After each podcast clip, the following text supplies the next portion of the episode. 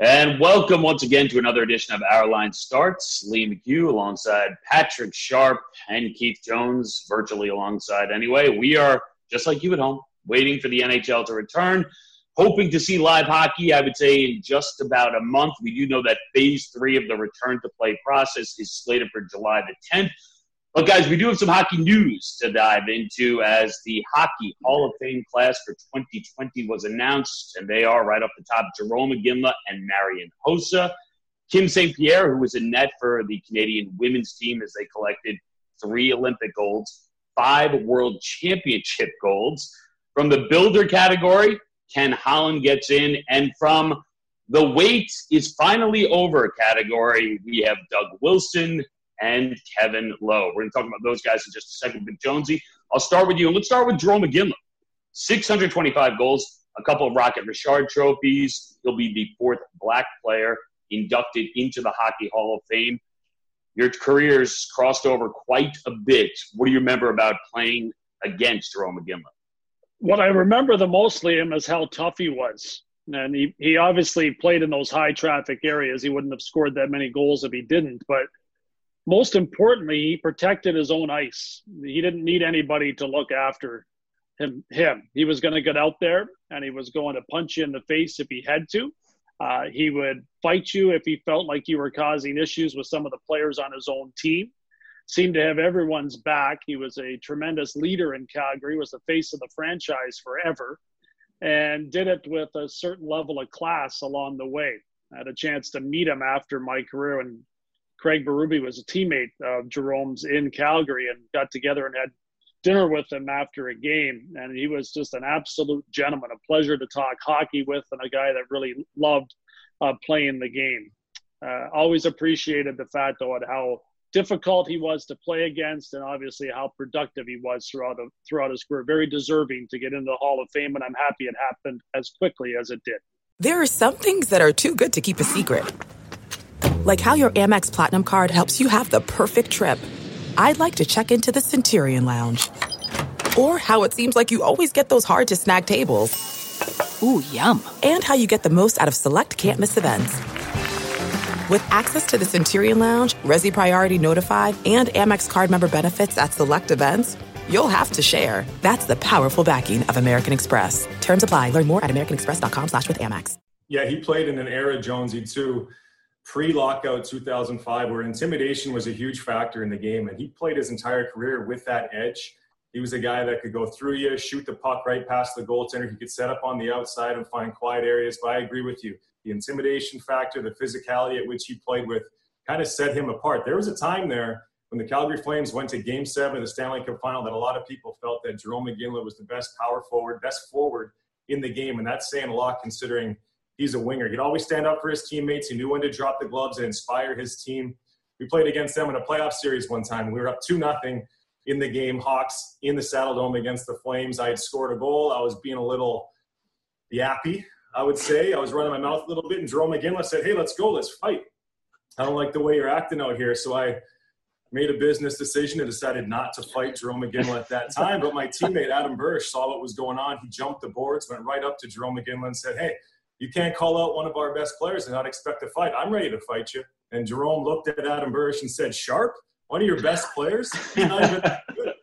so that was uh, knocked me down a peg or two. But when you played against Jarome Iginla, you knew when he was on the ice. He didn't win a Stanley Cup, and that seems to be one of the credentials you need to get in the Hall of Fame. Doesn't apply to Jarome Iginla. He was that good in every area of the game, and he was a gentleman off the ice as well. So absolute no-brainer for Jarome Iginla going into the Hall of Fame. That's a Hall of Fame chirp right there. Uh, it really is. Liam, it got me right to the core. I didn't know what to say after that. Uh, I think he epitomizes what you want in a hockey player, right? You want toughness, you want talent, and then you want a guy who, after you've laid it all on the line, you take the gloves off and you can shake hands with and look the guy right in the eye. And that seems to be what Jarome Iginla was all about. Uh, and then we have your former teammate, Marian Hossa, who to me was one of those guys where I just watched him skate and something looked very different, even from elite players. Uh, you know, if no one had seen Marian Hossa play, how would you explain him to them? Wow. I mean, when Nick Lidstrom went into the Hall of Fame, everybody said he was the perfect human, the perfect hockey player. I think the same kind of terminology applies to Marian Hossa. Talking with some of the old guys in Chicago, Patrick Kane, a couple weeks ago, we both mentioned how, man, we really took Marian Hossa for granted as a teammate, as a line mate. He brought so much to the game. Look, when he was in Chicago, before he got to Chicago, he was lighting it up, all star games, 100 point seasons, scored 30 goals eight times, 40 goals a bunch of times. He came to Chicago, and very rarely was he on the first unit power play. he played that top line with Jonathan Toews for the bulk of his career, played heavy minutes, was a great 200 foot winger.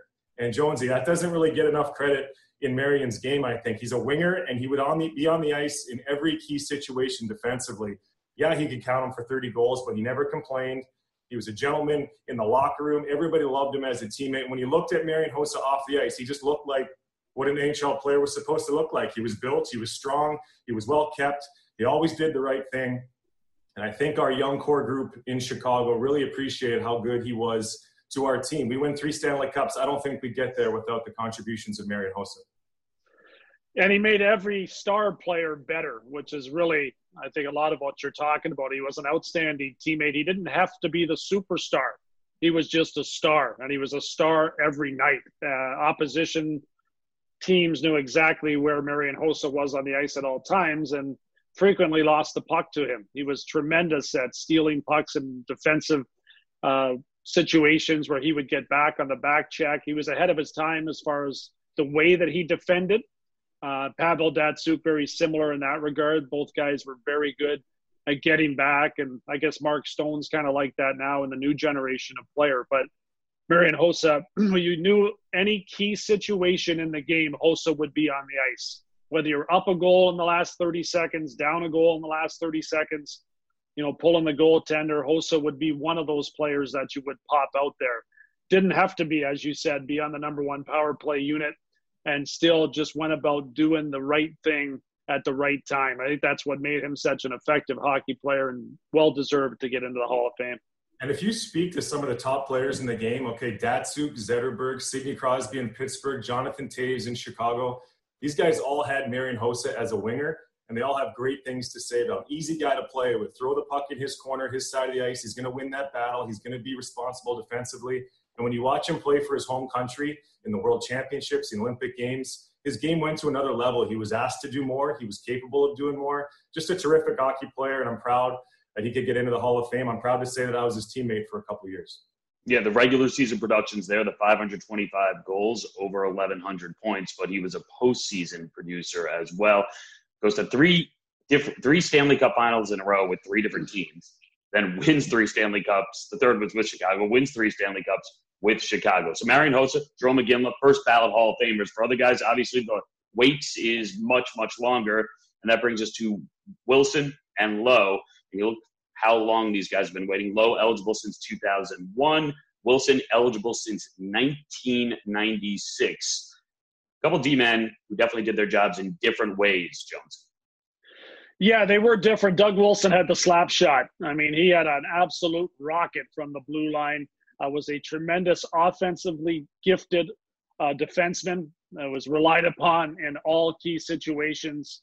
And most importantly, he put fear in the opposition because of that shot that he possessed. But there was some great talent as far as Doug Wilson uh, brought to the table on a nightly basis, had some tremendous years with the Chicago Blackhawks, and is continuing to contribute in a managerial role uh, running the San Jose Sharks over the last couple of decades, it seems. So, uh, very good to see Doug Wilson get in there. For Kevin Lowe, he was a defensive defenseman that all all he did was win Stanley Cups. I mean, he won six cups. I played against him when he won his last cup with the New York Rangers. He was a tremendous player at fitting in with top defensemen on his team. Uh, it was Brian Leetch that he was playing with with the New York Rangers when they won that cup in 94. He did an unbelievably great job on an Oilers team that played wide open hockey at being one of the guys that Grant Fuhr could rely on to get back there and at least knock the rebound away with the Oilers giving up so many A quality chances. You didn't get those chances when Lowe was on the ice. So read the game extremely well, uh, passed that along to his teammates, and I thought he was a, a very underrated leader as far as the things that he did with those teams that he was involved with in winning six Stanley Cups. I like the fact that the Hall of Fame is recognizing this type of player Kevin Lowe, stay-at-home defenseman, because when you look back at those great teams he was on, we know about Gretzky, Messier, Glenn Anderson, Jari Kurri. They seem to get all the credit, and Paul Coffey, another defenseman that he played with. But Kevin Lowe was very much a part of those dynasty teams in Edmonton. He went on to New York to win another one. Uh, it's great to see him wait as long as he did to be inducted to the Hall of Fame. And Doug Wilson, another Chicago Blackhawk that had a great career on the back end, who's been in the league a long time, now in a managerial position, done a great job with the San Jose Sharks. But as a player, smooth skating player, scored a lot of goals from the back end. And he played without a helmet too, which I think is pretty cool. But two worthy defensemen getting into the Hall of Fame. Yeah, Lowe, the seventh player from those great Oilers, the eight, uh, Oilers teams of the '80s to make it in six rings. You know, listen, he waited a long time, so he's a borderline guy, but he gets in. Jonesy, are you taking credit for Kevin Lowe getting into the Hall of Fame? I think I pushed him over the top there with that last cup. And like I tell every former New York Ranger that was on that team, including Eddie Olczyk, they owe me for that one. It was our my Capitals that took out the Pittsburgh Penguins in round number one. Otherwise, I don't think the Rangers are winning the cup. But uh, they like to debate me on that. I'll, I'll give them credit. They were a very good team and overcame a lot of obstacles along the way, including the New Jersey Devils, who everybody had an issue with. Well, there you go, Kevin Lowe.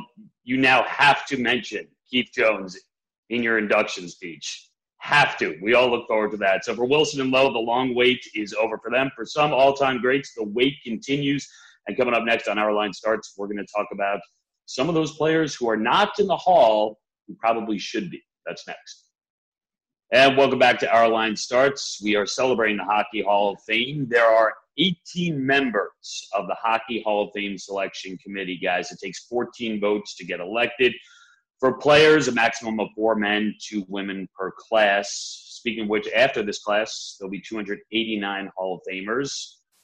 There are some guys still waiting. Some guys who a lot of fans believe should should be in the Hall of Fame who are not. Jonesy, is there anyone you feel strongly about at this point who you look at and you're like, I don't understand this guy. He's a Hall of Famer. He needs to be in. And I know it feels like it's only a matter of time. The, the one guy that uh, I keep hearing his name talked about is Alexander Mogilny, and I do believe that he deserves to be in the Hall of Fame. He was a unique talent.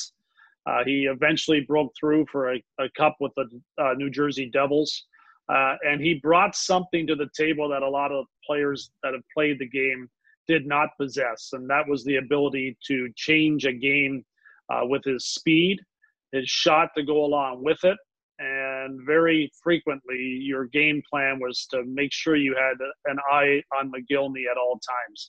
He was an unbelievably talented player uh, that eventually kind of found his way in a system, ironically, that wasn't ideally set up for him when he landed with the Devils. And Lou Lamoriello recognized that his team, although in, in many ways see, it seemed robotic, needed some pieces that separated them from the other teams as far as showing the ability to score some huge goals. And Mogilny demonstrated that there. He was terrific with the Buffalo Sabres along the way, and I had an opportunity to play against him when he was in Buffalo. And as soon as he put the burners on, there was a real good chance he was going to blow right by you and cause all kinds of issues along the way. So I guess he would be the one guy just that when I visualized Mogilny's game, that brought a lot of fear to me in trying to defend against him because he was so gift, uh, gifted offensively.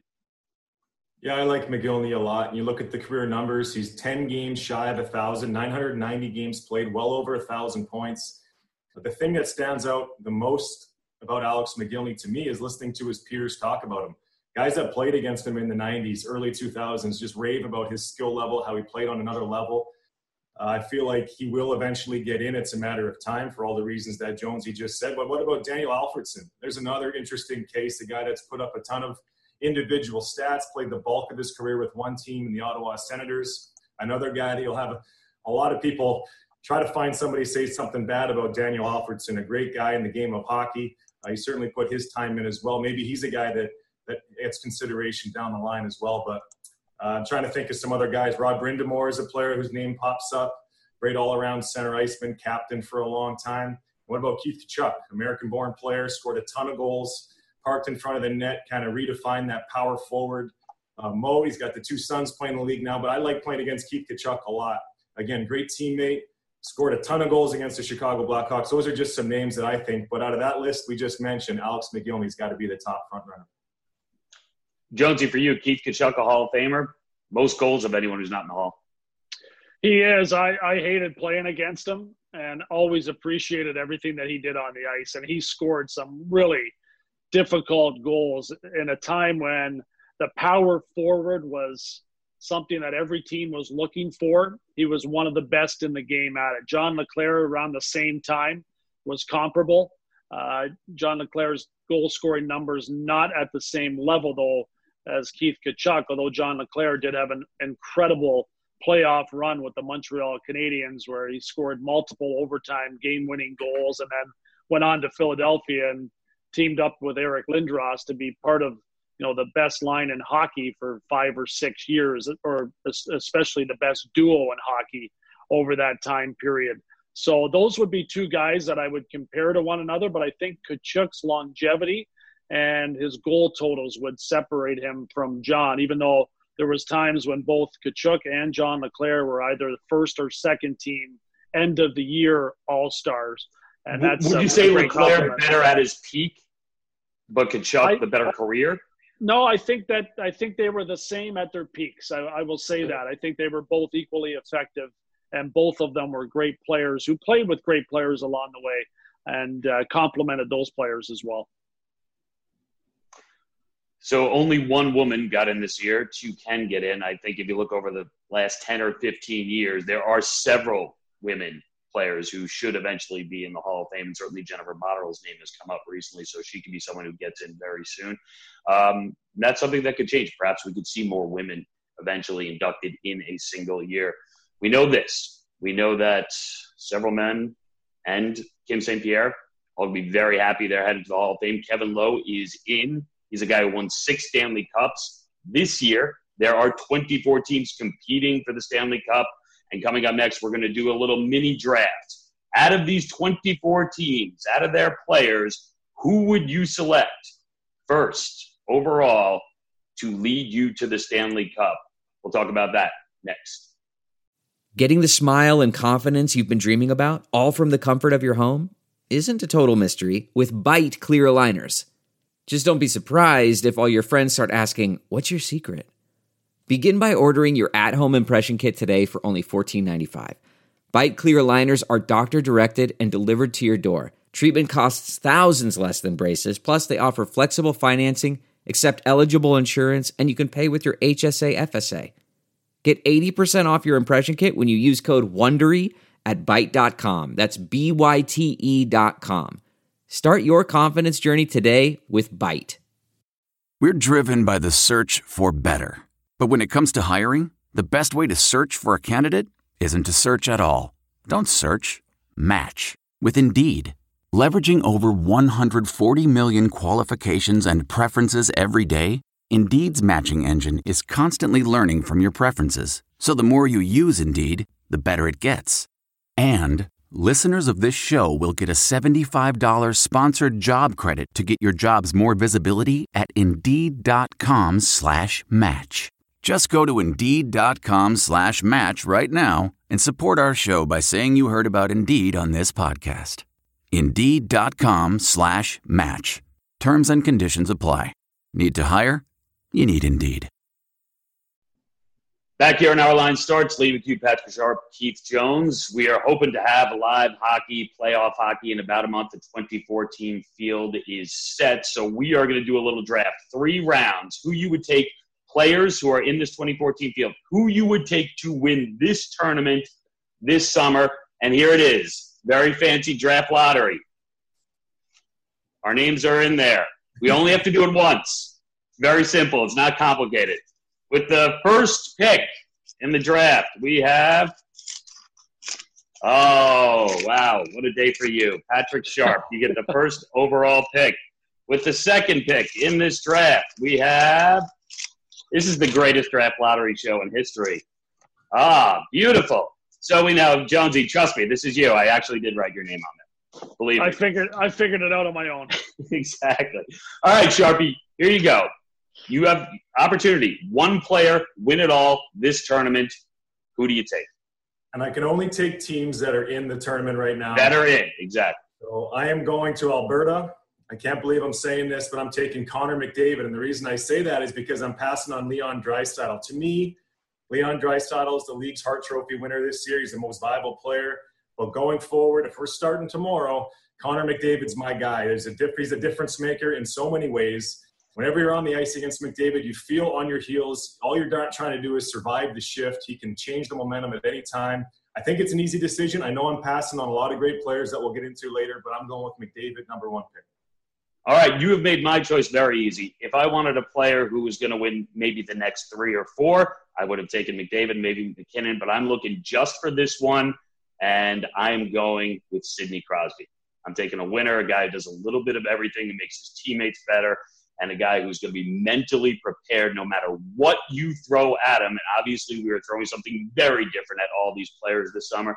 So with my first pick, I am taking Sidney Crosby. Jonesy, you're up. I was going to take Crosby, but I'll shift to one of Sharpie's buddies, Patrick Kane. And if you're looking for a guy that's done it before, that loves the spotlight, loves the big moments, uh, it'd be very difficult to come up with an argument and not choosing uh, Patrick Kane, a skillful player that just absolutely shines when the light's the brightest. He is the guy for me, and I have no problem taking him, although I was leaning towards Crosby just before that.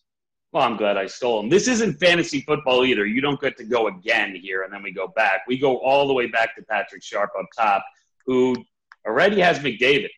You talked about Draisaitl. Are you going to add his teammate?